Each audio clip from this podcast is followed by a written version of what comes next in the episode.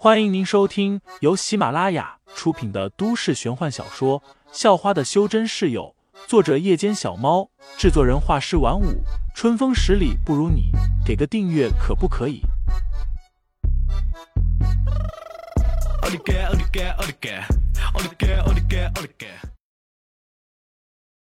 第一百零六章，你今年几岁？上。哦，上次我急着回家照顾女朋友呢。废材知道对方是认出他来了，不过他也完全确认了，这人就是上次从车上下来，因为他没理睬杨千山而呵斥他的人。废材有些讶异，上次见面的时候，这人还是皮肤干枯，像个老头一样，现在却成了一名年纪和他差不多的少年。杨风雨冷哼一声：“还是死性不改。”上次你对我家族长杨千山不敬，我放你一马。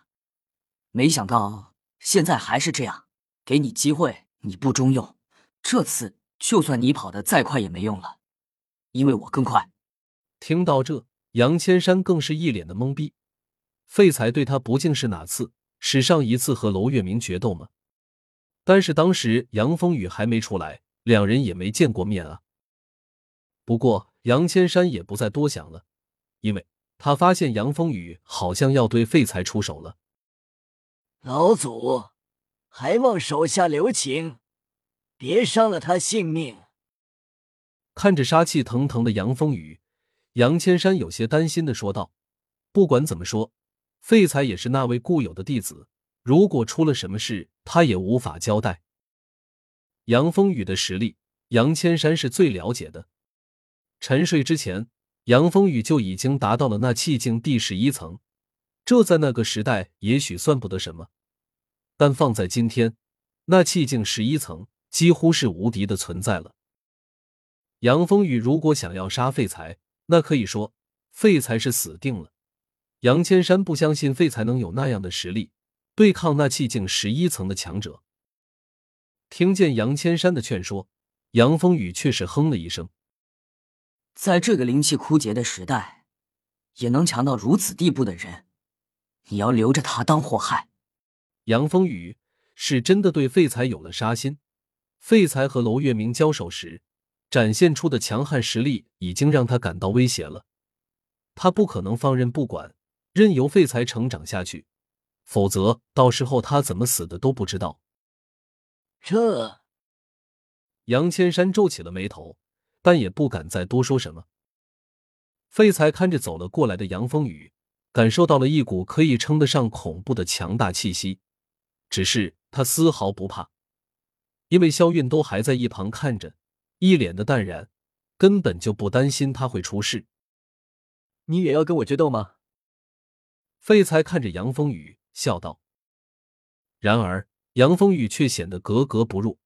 像是从某个暗黑风格的电影里走出来的角色，沉声说道：“死到临头还笑得出来？你等一下。”废材看到对方很着急动手的模样，赶忙伸出手掌：“我有些事情还没弄懂，你今年几岁了？”这一下，不只是杨风雨，就连围观的其他人也是脸都黑了。这人还真是个奇葩啊！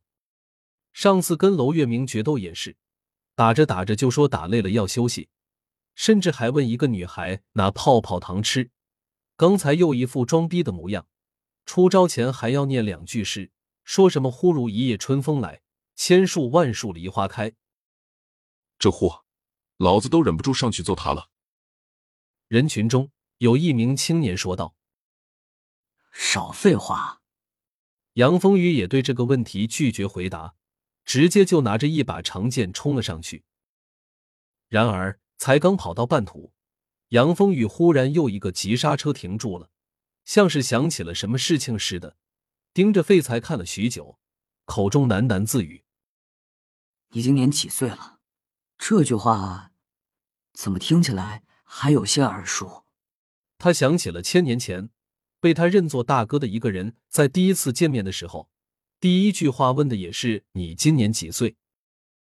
唉，忽然，杨风雨又看向了远处的萧韵，顿时就眼睛都瞪圆了，像是见了鬼似的。是你们，你们竟然都还活着！杨风雨怪叫了一声，完全没有了之前的沉郁气息，身上的腾腾杀气也瞬间没了，取而代之的竟然是无比的震惊，无比的喜悦。杨风雨的脸上此刻竟然挂满了笑容。尼玛，这货怎么了？废材都已经做好准备再来一次千树万树梨花开了，结果就看见杨风雨突然停住，还望着他一个劲的傻笑。大哥，是我啊，风雨啊，你不记得我了吗？杨风雨一把将手上的剑给扔在了地上，然后朝废材走了过去，一边走一边指着自己的脸。这一幕差点让众人眼珠子都掉了出来，杨千山更是扶了扶下巴，满头雾水。听众老爷们，本集已播讲完毕，欢迎订阅专辑，投喂月票支持我，我们下集再见。